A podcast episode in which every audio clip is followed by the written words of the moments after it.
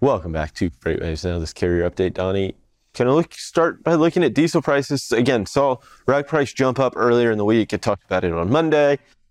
We've kind of leveled off, so not gone any higher. And diesel prices at retail locations, I mean, it's up, but I mean, it's up fractions of a penny. Yes, but that's the. I wish we could still. You know, we, we've been we've been fluctuating at this 393 for Mm-hmm. a week, and then we see rack prices jump back up, and hopefully this won't push our diesel fuel prices back up. But it's kind of worrisome. I, I don't want to see it go back above four dollars. Nobody wants to see it go back above four dollars. We want to see it down around the three dollar mark. Mm-hmm. Uh, and here we were on a good roll for you know all the way back since just before all, all the way back into October. Mm-hmm. Maybe that's where October got in my mind. And we saw it just steadily start down, down, down, down. Yeah, and it really accelerated. Yeah. And then it flattened out a little bit. And now it's kind of plateaued out here. Uh, and that's really not a plateau. That's a whatever. But we flattened out here at 393. Mm-hmm.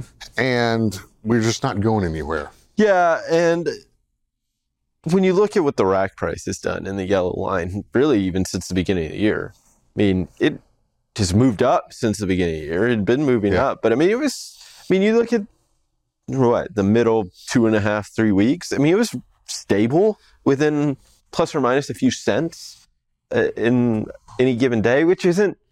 You look at some of these other moves; those aren't major. I shouldn't say they're not panic-inducing moves for retail locations. yeah. Our spread right now should be around a dollar twenty-four. Mm-hmm. So it's still healthy.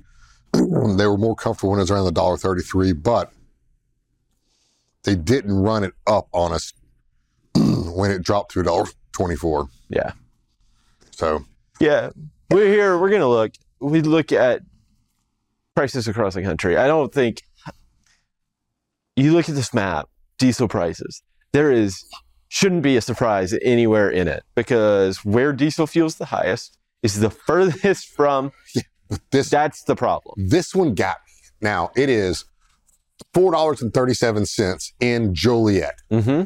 but right outside and around it, it is uh, around three sixty-five or less. So um, it's not quite a dollar, but it's about eighty cents less around Joliet. So this is why this map's important. Excuse me here. If you run it in the Joliet, Chicago area, fuel before Before or after. or after.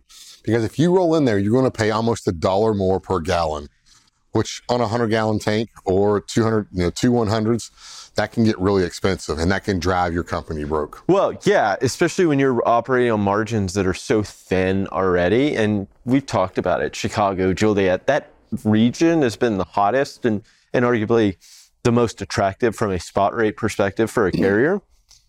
But if you don't know where to fuel, even though the rates are Like I say, even the same, going down into Florida, fill up, before you cross run in, down, run back out, fill back up. You know you're going to head, be heading into the Northeast, Yeah. try to get it down here in Maryland, Virginia. it's no different out of the West. If you have to go into Ontario, Southern California, fill up in Phoenix or not even Phoenix, Nevada, but, but yeah. the Phoenix market. But I mean, it's the same same idea. If you don't know where to fuel, it doesn't matter what the rate is any direction because if you fuel in the wrong spot, those margins that are again already thin can very quickly turn negative, right? And you're operating above 100 OR. This can be hundred dollars a week, hundreds of dollars per week. Yeah. Which can, in the end, at the end of the year, can be several thousand dollars. So you're, you know, you know, well, I'm just gonna, it's gonna cost me hundred dollars more to fill up here. Uh, okay, yeah. Remember that adds up. So when you're at the end of the year wondering why you're missing eight, ten, twelve thousand dollars, because you Look in your fueled. fuel. Yes. Yeah. All right, let's look at some NTI, some spot rate data here. So we saw rejection rates going up. Well, spot rates for dry van continue to climb up. They're up to 242. That's Again, look at these peaks. This is the end of the year, fourth quarter peak. We're right back at that almost. which is uh, hell. And then we're right at where the winter weather peak was, right? And there's not really been, I mean, argue to say that this week here in Chattanooga has probably been one of the nicest weeks we've had in the winter months. We've had spring, winter, fall, and summer here all in one week, I believe. We're going to start February very strong. Of course, we'll finish February probably with uh, with this being less, or probably around maybe you know 225, 230.